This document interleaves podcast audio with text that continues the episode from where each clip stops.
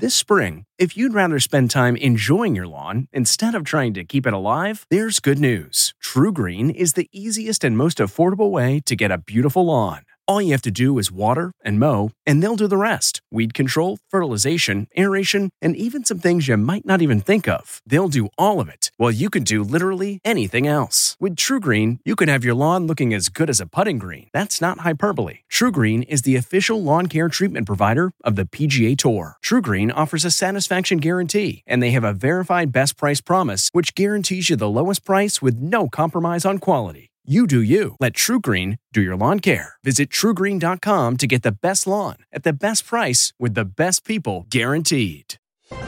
I'm John Dickerson in Washington, and this week on Face the Nation, turning the page to another chapter in the COVID saga as spring turns into summer. As we mark the unofficial start of summer, there are more signs of life nearing normal. America's mood is improving too, as the traditions of Memorial Day weekend are back. The head of the CDC, best known these days for her pitches for Americans to vaccinate, took to the mound in honor of Massachusetts COVID restrictions being lifted. Another familiar face beamed as he opened the stock market last week, celebrating the end of New York restrictions and honoring frontline workers. President Biden's message pace yourselves, please, but there is sunlight at the end of the tunnel. As more Americans get vaccinated, the days grow brighter and brighter. But let me be clear we're not done yet. New incentives to get Americans vaccinated are helping. Who would have thunk it? A million bucks for getting a vaccine. But it's working. You've got to get vaccinated for baby doll. That's all there is to it. While the country moves ahead, President Biden has ordered an intelligence investigation into the origins of the coronavirus. We'll ask former FDA Commissioner Dr. Scott Gottlieb why finding the source is so important. And a year after George Floyd's death, we'll talk about efforts to reform police work with Miami Police Chief Art Acevedo. As the CDC issues new guidelines for summer camps, we'll check in with the head of the YMCA of the USA, Kevin Washington, and TripAdvisor CEO Stephen Kaufer will give us a look at how the country is inching back into another summer activity vacationing. Finally, a conversation about a groundbreaking new study that looks at the toll COVID 19 has taken on our mental health with the CEO of Mental Health America, Paul John Gionfriddo. It's all ahead on Face the Nation.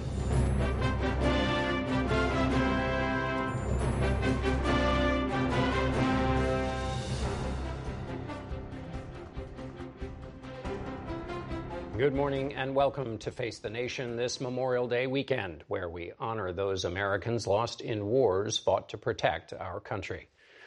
Despite the sobering holiday, America's spirit is on the rise.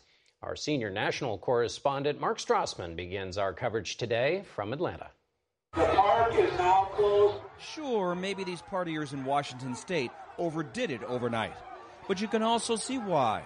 America's breaking a year long case of cabin fever. Glad the masks are coming off, and uh, we're going to head up to the lake. Millions more are hitting the road.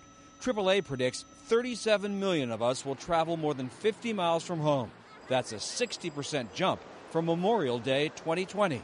On this weekend last year, pandemic gloom darkened every phase of American life. The vaccine was still months away. Masking had become a must for millions. As a crisis, COVID was only worsening. New cases trended up in 29 states. And now, in 41 states, new cases are trending down.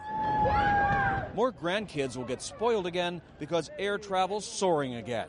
So far this weekend, the TSA has processed more than 3.5 million passengers. Last year, not even 600,000 flyers. It really is a kickoff to a return to travel for so many people across the country. Prices are often higher for gas, rental cars, hotel rooms, vacation house rentals.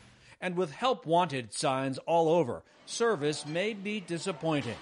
What has improved, and sharply, attitudes. Seeing the smiling faces without those masks is a sight we've all been looking for. Health officials warn COVID is not on vacation.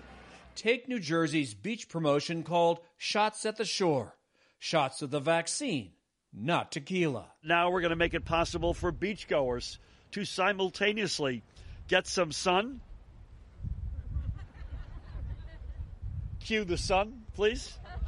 And at the same time, their first shot. 11 states have met the country's overall goal. 70% of adults have had at least one shot.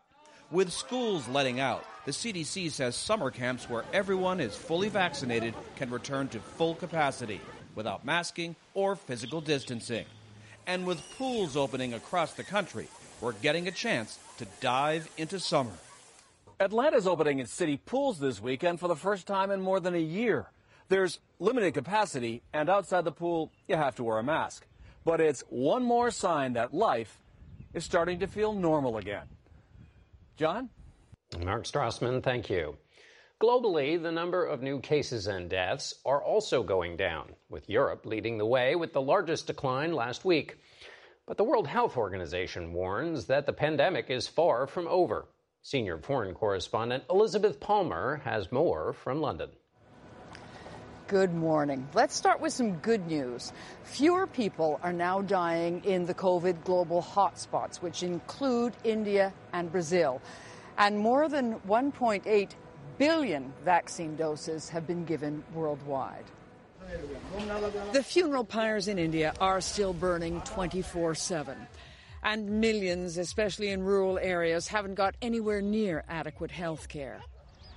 But the country's infection is declining. It reported the slowest rise last week in a month and a half.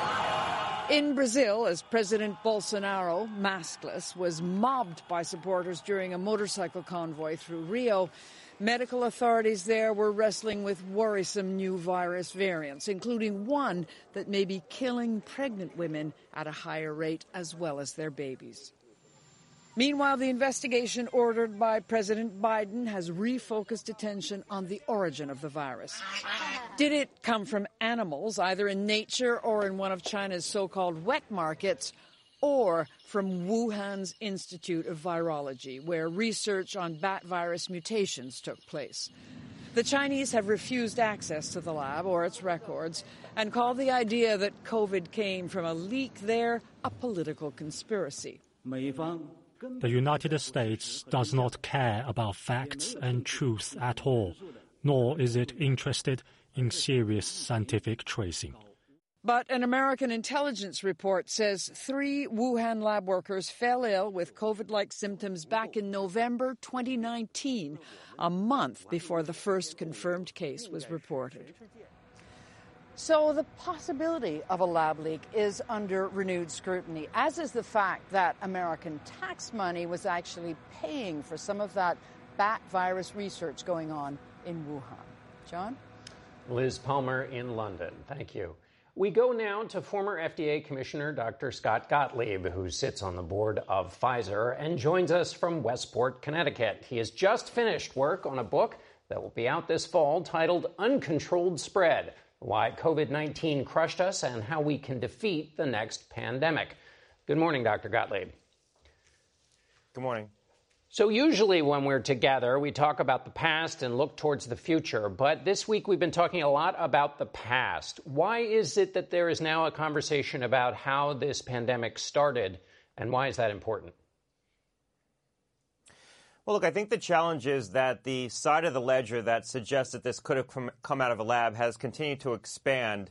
And the side of the ledger that suggests that this could have come from a zoonotic source, come out of nature, really hasn't budged. And if anything, you can argue that that side of the ledger has contracted because we've done an exhaustive search for the so called intermediate host the animal that could have been a host to this virus before it spread to humans. We have not found such an animal. We've also fully disproven the, the market, the food market that was initially implicated in the original outbreak as the source of the outbreak. And so that side of the ledger probably has shrunken. And China could uh, provide evidence that would be exculpatory here. They could provide the blood samples from those who worked in the lab in Wuhan. They've refused to do that. They could provide the source strains, some of the original strains. They've refused to do that.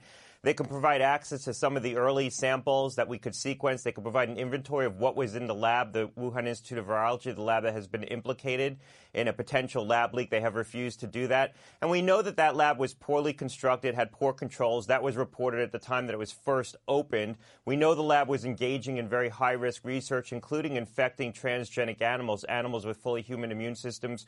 We know they were working with SARS like viruses that have never been disclosed before. And now we have new evidence that some lab workers became infected right at the time that this virus was believed to be first introduced. That's been publicly reported. So that side of the ledger has expanded, and I think that's why there is renewed focus on this. In terms of your final question, why this is important, I think if we assess that there's a probability or a possibility that this came out of a lab, it's going to affect how we respond to this. We, are going to need to focus on trying to get better controls in this sort of high risk research going forward and get better controls over these BSL 4, these high security labs that conduct this research. Incidentally, um, China was not conducting this research in a BSL 4 lab, they were doing it in a lower security BSL 2 lab.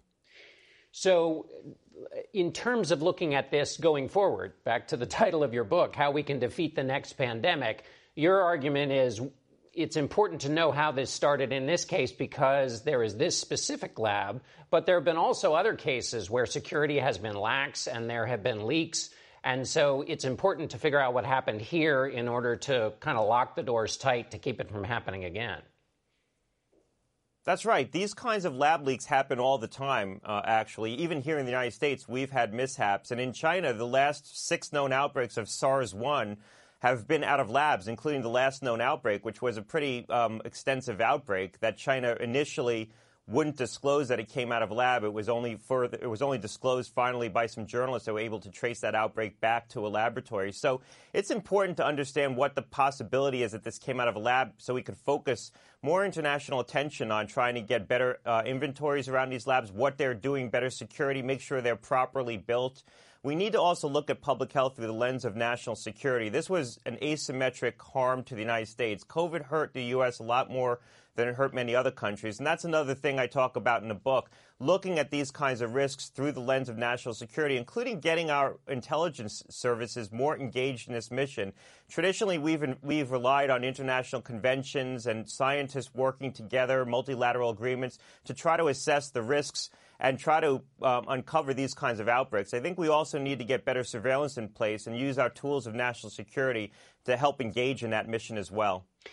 If there were an answer to this question, uh, would it help with any way in which we, we are covering and responding to the coronavirus now? In other words, dealing with variants or anything? Is there a public health benefit to knowing this at this moment? Not right now. I think what we know about the virus, we already know about the virus. And there's nothing that we're going to learn about the characteristics of the current virus by knowing its origin, quite frankly. We've had enough experience with this virus to fully understand it. I think it, it, it informs how we go forward and how we prepare ourselves against these threats in the future and reduce these likelihoods. That's where this becomes very important. And what about in the past? There was discussion of this very early in the uh, response to the pandemic. People thought this might be one of the places it might have come from if we had known for certain which is a, it's an open question of whether we ever could have known but if in the early days of the pandemic uh, we had known that it came from this lab would that have changed in any way the response to the pandemic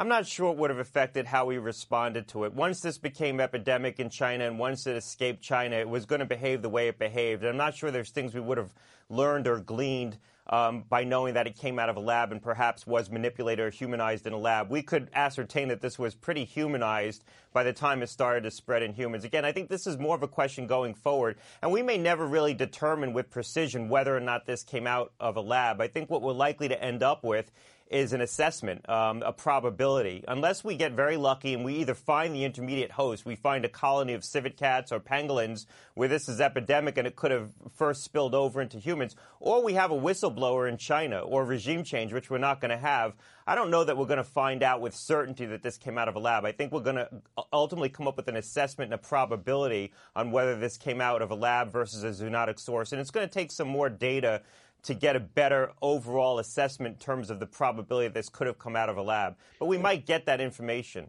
Is it your view that the Chinese know the answer to this question?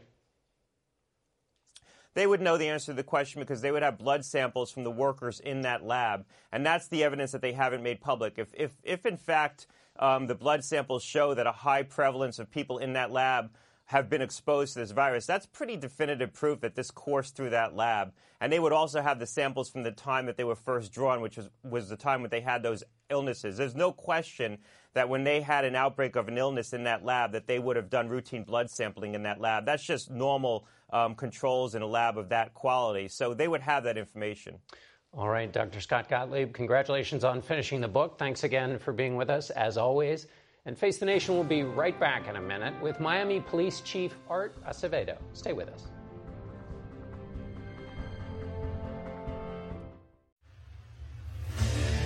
What makes a life a good one? Is it the adventure you have? Or the friends you find along the way? Maybe it's pursuing your passion while striving to protect, defend, and save what you believe in every single day. So, what makes a life a good one? In the Coast Guard, we think it's all of the above and more. But you'll have to find out for yourself. Visit gocoastguard.com to learn more. There has been an uptick in violent crime in major cities recently. Breaking overnight in Miami Dade, two people were killed and more than 20 wounded in a mass shooting at a concert at a banquet hall. Art Acevedo is the chief of Miami Police. Good morning, Chief. Hey, good morning. So I know this uh, shooting was not in your jurisdiction, but can you tell us anything more about what happened last night? Well, I can tell you that's the second shooting in the greater um, Miami Dade area. We had our own shooting the night before where seven uh, people were shot and one dead. So that's uh, 30 shot, two dead in the greater uh, Miami area, uh, Metro Dade area, Miami Dade area. And uh, it's just an indication of the problem we have with the scourge of gun violence in this country that we need to do much more at a federal level to stop. You wrote after that shooting on Friday night, uh, you wrote, mass shootings continue to occur on a regular basis across our country, and yet elected officials only talk about the militarization of the police on the left and gun rights on the right. Gun violence is a public health epidemic our nation needs to address. How do you think that public health epidemic, as you call it, should be addressed? Well, first and foremost, uh, they, they, need to come out of their own corners, the left and the right, and come to the middle, which is where most Americans are.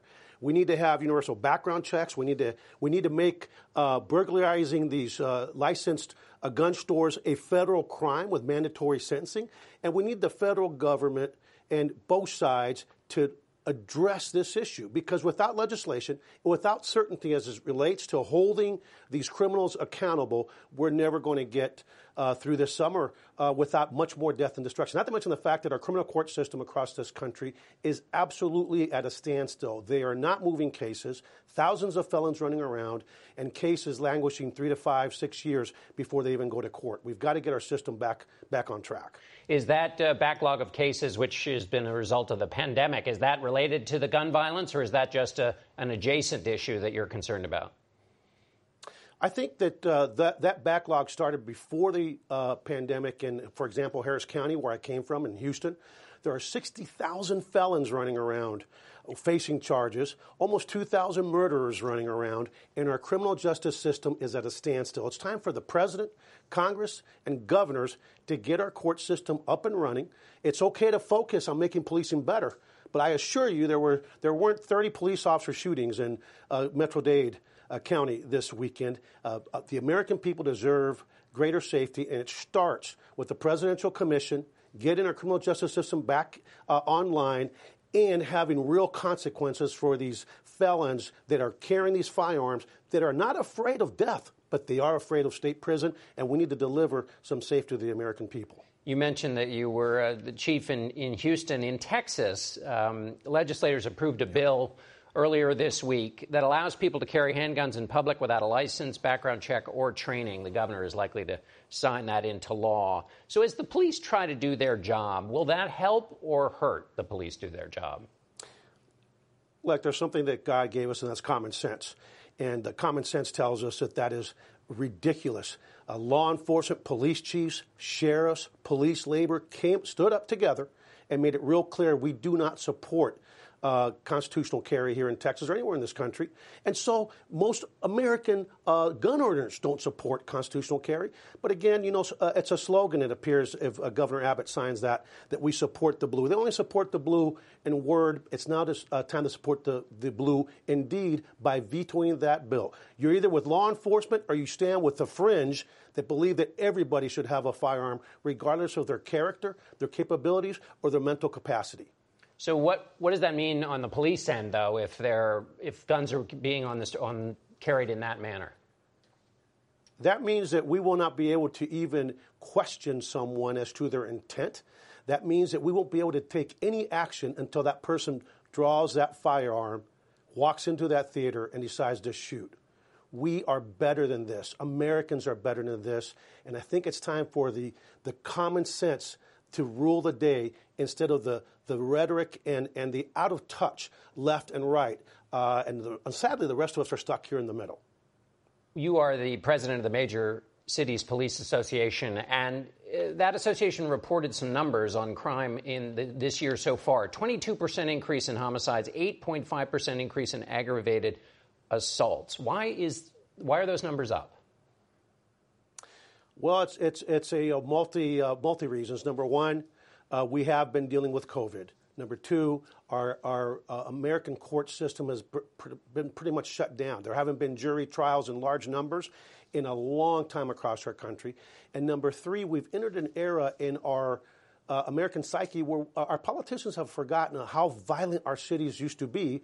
So we've fallen in love with criminal justice reform. And for example, in Harris County, uh, you've got uh, Commissioner uh, Rodney Ellis who believes that no one should be held pre-conviction because it's the constitutional right. Well, I've got news for Mr. Ellis. Go talk to the people in Harris County who are being shot, gunned down, the children that are being buried because we're not holding people pre-trial. And uh, the last thing is we have not been taking these criminals to court, uh, putting them through trials. When it's taken three to five years to put people through a trial and they're running free, uh, the, the results are what we're seeing a tremendous increase in gun violence in this country.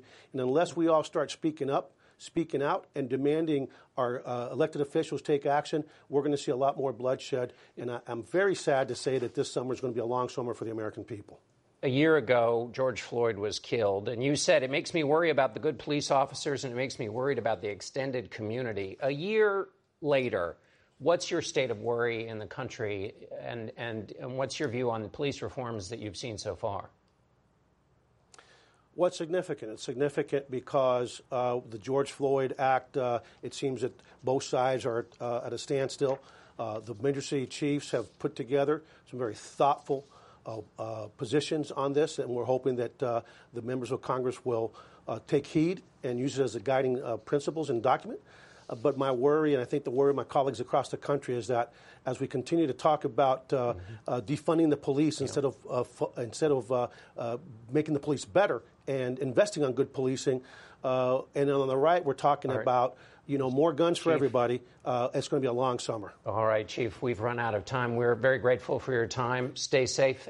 We pause today to take note of the importance of Memorial Day and to honor the men and women in the military who have died to keep America safe. President Biden is expected to travel to Arlington Cemetery tomorrow to lay a wreath at the tomb of the unknown soldier. He spoke on Friday. Every one of these lives lost is a tragedy an empty seat at the dinner table, a missing voice at the holidays. Every one of them left behind a whole community, not just one, whole community. We can never repay that debt. But I promise you this to all the Gold Star families across the country.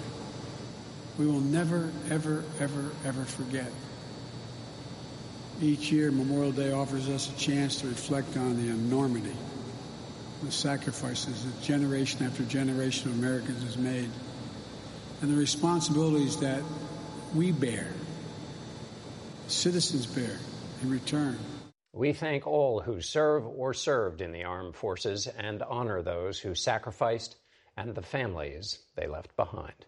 We'll be right back, but first, this programming note. Monday night at 10 Eastern, 9 Central, Gayle King will host a CBS News special on the 100th anniversary of the Tulsa Massacre. CarMax is putting peace of mind back in car shopping by putting you in the driver's seat to find a ride that's right for you. Because at CarMax, we believe you shouldn't just settle for a car, you should love your car. That's why every car we sell is CarMax certified quality so you can be sure with upfront pricing that's the same for every customer. So don't settle. Find love at first drive and start shopping now at CarMax.com. CarMax, the way car buying should be.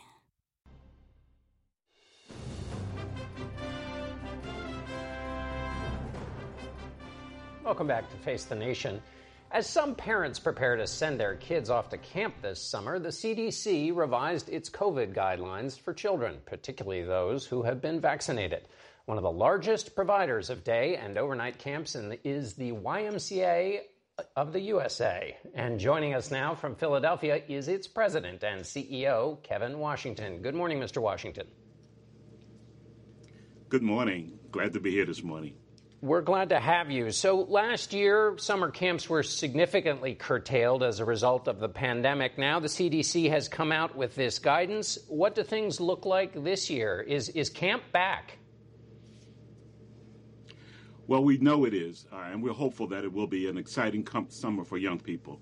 We know that they experienced significant difficulties over the past year, you know, with school being uh, virtual, isolation, away from their friends we're happy with the CDC guidelines that they put forth, and we know that the YMCA of the USA and all of our affiliates will operate camp for fun and safety with all of the CDC guidelines in mind. You know, we learned a lot last year when the pandemic was in place. Some of our camps did run. And because of the partnership we had with the CDC and the American Camping Association, we feel very confident about being able to put forth a summer where kids will have fun, enjoy themselves, have some learnings, meet some new friends, and be engaged in uh, what I would call a summer of fun for our young folks who really, really need it this summer. It will help their emotional, social, and physical activities that they're looking for for this year. As I understand it, there are 10,000 day camps and 230 overnight camps. When the CDC issues this kind of guidelines, how, how easy is it, or what's the process for taking that information and, and making sure it's in place and the new guidelines are working for parents who, are attend, who have kids attending that many camps? Well, one of the things we make sure that it's important, as you know, that there are local and health guidelines that are available that the YMCA has to work by in each state. You know, we have YMCA's in every state, as you know, and 50 of those states have said, yes, you can open your camp this year, but each of them individually, locally, have restrictions that we have to abide by. So all of our camps are engaged in this work, ensuring that they're providing a safe environment and following local and state health officials as well as CDC guidelines. And that's the way that we work this process, using all of that information to provide the kind of environment where parents can feel comfortable that their kids have a safe environment to do what we do at camp. The, one of the other issues that's extremely important is as we have the vaccine, vaccine, vaccine has rolled out, um, as you know, that the emphasis was on teachers childcare workers, and camp counselors. So a lot of our camp counselors had the opportunity to get a prioritization to get vaccination as part of this process as well, ensuring another level of safety for our kids as they attend camp this summer. And they had access to the to the vaccine. Those who work in the camps, but will it be mandatory if somebody is is uh, teaching in the camps over the summer that they be vaccinated? It has not been mandated, but we know that so many of our camp counselors have taken advantage of the opportunity, but has not been mandated as of yet. And and why did you decide not to mandate it? Tell me about that process as you thought through it. Well, as a national resource organization, we cannot mandate, and as you know, there's been quite a few issues around that particular area. So we cannot mandate at the national resource. We have to make sure that YMCA's follow, follow state and local guidelines, and many Ys are following what school districts are doing in their communities as well as a, as a guide in this process. So we cannot mandate because each YMCA is an independent organization, 501c3 and have to follow local and state health guidelines. And so they are different in every state that, that uh, in the country. So we cannot mandate that. 30% of the campers uh, attend with some kind of financial aid. How has the pandemic changed that picture in terms of those who need financial aid to enjoy these camps? Great question. For us, access and equity is a key component of who we are. We want to ensure that all kids have the opportunity to attend our camp. So during the pandemic, uh, and beyond that, we all make, because we know that kids of color and kids in marginalized communities have been affected disproportionately by COVID 19. We're making extremely strong efforts to ensure that we have the resources available to support them as they come to camp. We ask all families, if they're interested in going to camp, contact your local YMCA camp because we do have funds available at each at the local level to ensure that we're providing access to those young kids. You know, I know, and many of our kids know, and pa- parents know how transformational a summer camp experience can be. And we want all kids to benefit from that, to provide that kind of opportunity where they can meet new friends, develop new skill sets, and become engaged in our lifelong relationships with others. So we want to make that available. Access and equity is a key component of who we are as an organization, and we do all that we can to raise funds to support those families who may not have the ability to afford camp. You talked about the disparities that have been laid bare as a result or highlighted by COVID 19. I was uh, struck by how much the Y has adapted over the last year and a half, uh, providing emergency meals, taking care of children of first responders, becoming a homeless shelter. How much did the YMCA of the USA have to change and pivot as a result of uh, the pandemic? Great question. You, you highlighted some of the things that we do, but you know, as an organization, we've been around for 170 years. So we've been always able to respond to the needs of our communities. The pandemic was another example of how we were able to pivot and I say become what I would call a vital community asset in the communities that we served. Um, 1,400 childcare sites that we put up to ensure that first responders, police officers, and others who were on the front line could have a place for their kids to go and be safely engaged in that as they did their jobs. 1,300 food feeding sites because we knew we feed kids during the course of the year, but recognized that that need grew bigger with families and other communities. So YMCA stepped up to provide that. All of those things were important and demonstrated that we can be a commu- vital community asset. And as you know, yeah. we lost substantial revenue through this process, but was able to pivot and provide our communities with what they needed from us. And, and we continue to do that on a daily basis. And you'll continue to do that this summer. Camp is back. Kevin Washington, thank you so much for being with us. As more Americans get vaccinated, they're hitting the roads, riding trains, and taking off in planes to get away. For more on how the industry is preparing for a travel surge, we go now to the CEO of TripAdvisor, Stephen Kaufer, who joins us from Newton, Massachusetts. Good morning. Uh, good morning to you all. So, many people remember where they were at the beginning of this pandemic because they had to cancel travel plans. Now, with vaccinations up, what does the picture look like?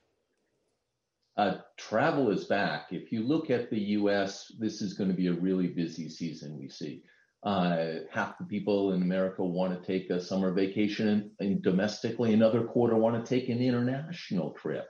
Uh, and so, if you think back to a year ago, it was uh, it was concern, it was cancellations, and those taking trips were going outdoors. Now we have a lot more activity all around the country, and it's not just outdoors. Uh, the the cities are making a very real comeback.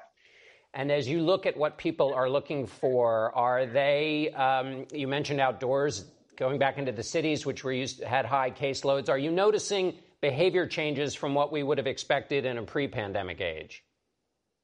Uh, yes, in fact, we're seeing people interested in taking slightly longer vacations, spending more. 40% of the folks say they're going to be spending more on this vacation.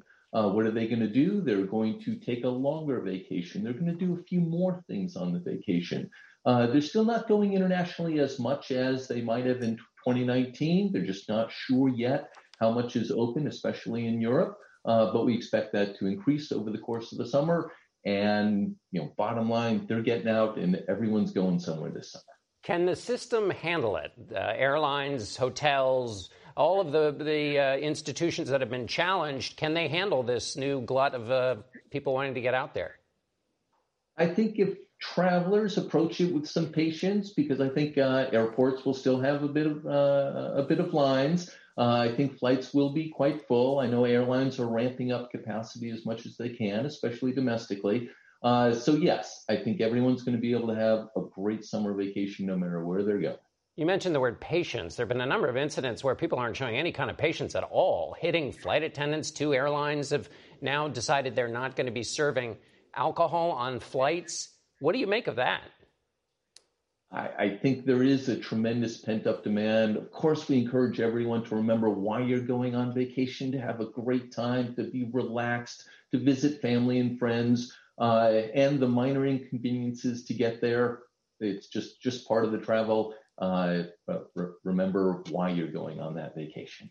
Have you seen, you mentioned the minor inconveniences, the people who traveled before the vaccines were available, um, certain places had restrictions in terms of mask wearing, congregating, how many could be in your party. Do you see people making choices based on those kinds of things, which even if they're not in place anymore, were kind of cultural signals? Um, do you see people making choices based on kind of where they can go in the country and feel free from the, the cultural restrictions that were part of the pandemic? Uh, I'm not so sure on the cultural restrictions versus the pandemic introduced a lot of us to more outdoor activities. And we do see that continuing this summer. I believe I read the national parks still say there, there so many of them are booked up for camping uh, throughout the summer. And so as people go out and explore, as they look to have the great time. I mean, on TripAdvisor, we see hotel searches up, we see all the different experiences that you can book on TripAdvisor. Those are really going quite strong. Again, demonstrating that uh, that strong return to travel this summer. Let's uh, talk about a couple of specific kinds of travel. Um, let's start with cruise ships. Those played an important role in the pandemic, obviously. What's the status of the cruise ship industry? Well, uh, as you may know, you can now cruise to Alaska. Uh, there are cruise ships that are going to be uh, uh coming online, taking cruises. Uh, the cruise industry, uh, if you've taken a cruise, chances are you love taking a cruise. Very, very loyal. People are coming back. they report quite strong advance bookings. So whether it be a cruise, a flight, or a hotel, if you're looking to go somewhere this summer, better start planning. What about vaccine passports for some of this kind of travel? What should people think about that? And how much are businesses weighing that from a business standpoint? You know, a lot of countries very naturally, now we're talking international travel, very naturally want to make sure that their populations are protected. And many, I believe, will be adopting some form of a, of a vaccine passport so that travelers from other countries won't have to quarantine. That would ruin any vacation. So uh, get your vaccine if you're in this country and you want to go abroad. That's going to be essentially your passport to landing and getting on with a remarkable trip. We hope that many countries adopt the same type of vaccine passport so it becomes relatively easy, whether you're going to France or Germany or Italy or the UK, that you'd be able to uh, show the same form of passport and get in easily. I want to ask you about foreign travel in a moment, but I wonder are any businesses, even in the United States, making business decisions based on the vaccinated? In other words, are they looking at the kinds of people who've been vaccinated and either marketing to them or making a judgment about the kinds of vacations the people who are vaccinated would take versus those who are not? I'm, I'm not sure about that, but I have spoken with a number of small businesses that hope that more and more people all around the world will become vaccinated and therefore travel to the US because the US loves the tourist dollars from all over the world. And to make sure our borders are open, vaccine passport is a great way to come in and not quarantine. In the last 30 seconds, the State Department has level four restrictions on so many foreign countries, almost 80% at one point. How do you think that will change, and how's that affecting the travel business? Uh, it has been affecting the travel business massively in terms of how many people can take those international trips. We would really appreciate all governments uh, getting together or acting on their own to allow foreigners to come into their country with a vaccination passport or a set of tests, depending on their choice, just to encourage more and more cross border uh, uh, trips, uh, vacations, and of course, experiencing the whole world. All right, Stephen Kaufer, thank you so much for being with us. We have to travel to a commercial, and we'll be right back. That's not just the sound of that first sip of Morning Joe. It's the sound of someone shopping for a car on Carvana from the comfort of home. That's a good blend. It's time to take it easy, like answering some easy questions to get pre qualified for a car in minutes. Talk about starting the morning right. Just like customizing your terms so your car fits your budget. Mm-mm-mm. Visit Carvana.com or download the app to experience car shopping the way it should be convenient, comfortable. Ah. The coronavirus pandemic has fueled a mental health crisis in the United States, and we go now to Paul Gionfriddo. He is the president and CEO of Mental Health America. He joins us from Middletown, Connecticut. Good morning. Good morning. I, I want to. Today, Mental Health America will release survey data uh, that has never been collected in this way before. Can you explain to us why this survey data is so important? Yeah, and on a rainy day here in Connecticut, I hate to be the one dampening the optimistic tone of this show so far. But we don't gather mental health data, mental health impact data in real time. We never really have in the country. And for the most part, we've had to wait a year or two after a crisis has occurred to try to assess the mental health effect. We at Mental Health America, though, have been gathering in real time mental health screening data over the course of the last several years. And the report today focuses on 750,000 health seekers who took a mental health screen with Mental Health America this last year during the course of the pandemic and give us a real time understanding about how the pandemic's affected them. And why is it so important to have a real time view, and how different is that from normally what we are able to do to collect data on those who are facing mental health challenges? Yeah, if you want to wait for two or three years to figure out what happened before you begin to develop policies, practices, and programs to address those crises, uh, then you don't need real time data. But if you really want to get acting locally, state, and federally as quickly as you can to address mental health needs or any other needs, you really have to be looking at them in real time. And you know, in your uh, opening remarks, you talked about a difference between the kind of happy days are here again and the important, unseen in some cases, struggles people have with mental health. But that, in a way, has been the story of this entire pandemic. There has been the big story about hospitals with uh, patients suffering from COVID 19, but underneath it has been a serious and, and growing uh, series of challenges for people with mental health. So, can you uh, or serious mental health challenges. Can you just help us understand the landscape of what over the last year and a half we've been through as a country and what the what the data tells us about the challenges on the mental health front that we've been facing? Yeah, sure. The the mental health wave of this pandemic has been like a second wave uh, to the physical health uh, wave of the pandemic, and what we've seen is dramatically increasing numbers of people, particularly young people, 11 to 17 year olds, uh, who have been taking mental health screens and have been experiencing mental health problems.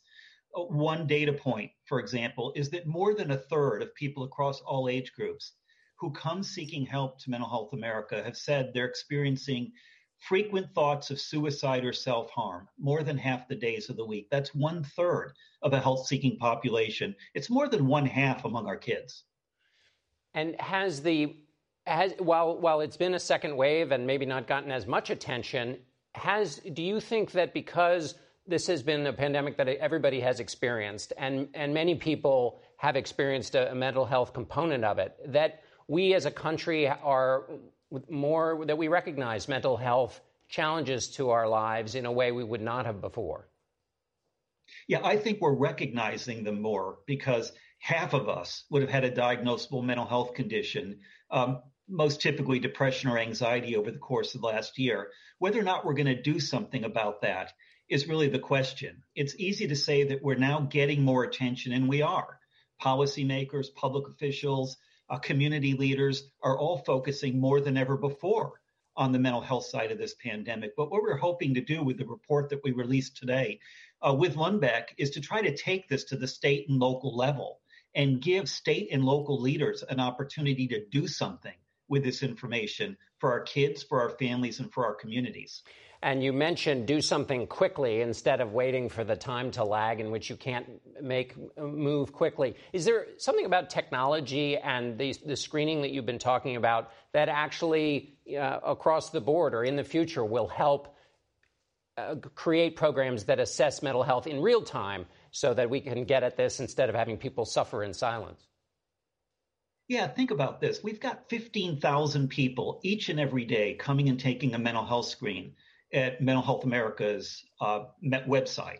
15,000 people a day telling us what they need and giving us an opportunity to figure out how the trauma is affecting them, how depression is affecting them, what their suicidal thinking is, even areas, serious areas like psychosis.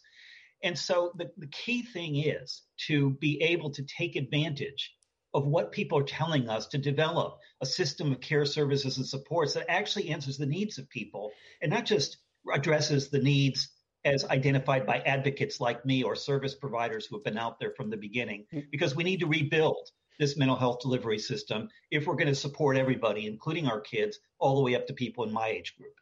You said that you wrote recently that kids are returning to school broken. What did you mean by that?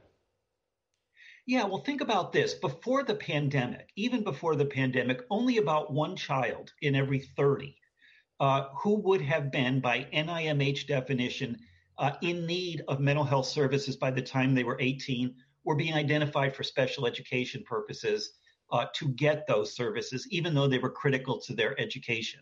Those kids are coming back to school still without services. But in addition to them, so are the rest of our students. Uh, the children who have been at home for the last year, the children who've ripped, had their lives ripped from them, the lives that they knew were coming coming back. And in addition to that, our teachers and staff need some support as well. So when we say they're coming back broken, it's not that we can't do something about it. All kids right. need mental health services, and those kids with severe issues need support, as do their teachers. But the truth is, they're not getting it yet. Well, and hopefully after this discussion, they will get more of it. Paul Gionfriddo, thank you so much for being with us, and we'll be back in a moment. Before we leave today, we want to thank a longtime member of the Face the Nation family for her service. Pat Coney is retiring from CBS after almost 30 years in the Washington Bureau.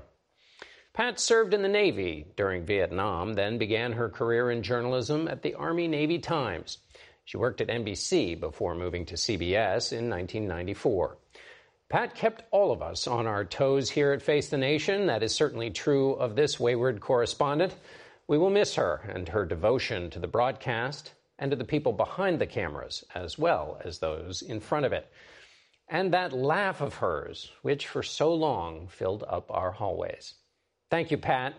I, along with everyone else here at Face the Nation, wish you a happy retirement. Thank you for watching Face the Nation. Next Sunday, we'll be talking with former Secretary of State Condoleezza Rice. Until then, I'm John Dickerson for Face the Nation. Today's guests were former FDA Commissioner Dr. Scott Gottlieb, Miami Police Chief Art Acevedo, President and CEO of YMCA of the USA, Kevin Washington, TripAdvisor CEO Stephen Kaufer, and President and CEO of Mental Health America, Paul Gionfriddo. The executive producer of Face the Nation is Mary Hager. This broadcast was directed by Shelley Schwartz. Face the Nation originates from CBS News in Washington. For more Face the Nation, we're online at facethenation.com. And you can follow Face the Nation and CBS Radio News on Twitter, Instagram, and Facebook. Face the Nation is also rebroadcast on our digital network, CBSN, at 10:30 a.m., 1 p.m., and 4 p.m. Eastern every Sunday. If you like Face the Nation with Margaret Brennan, you can listen early and ad-free right now by joining Wondery Plus in the Wondery app or on Apple Podcasts. Prime members can listen ad-free on Amazon Music. Before you go, tell us about yourself by filling out a short survey at wondery.com/survey. Are you ready for an all-new season of Survivor? You better be because Survivor 46 is here and it's 90 minutes of twists and turns you don't want to miss. Better yet, after each episode, there's a brand new episode of On Fire, the only official Survivor podcast Each week, we go behind the scenes of the episode's biggest moments, taking you into the how and the why things happened. And this season, we're very lucky to be joined by an expert, the winner of Survivor 45, Dee Valladares. What is up? I'm thrilled to be joining this team and to be giving you my take on how and the why players made the moves they did, what it takes to outwit, outplay, and outlast, and to ask Jeff some questions because even after 26 days out there, there is still a lot for me to uncover. Bring it, D. Listen to On Fire, the official Survivor podcast, wherever you get your podcast.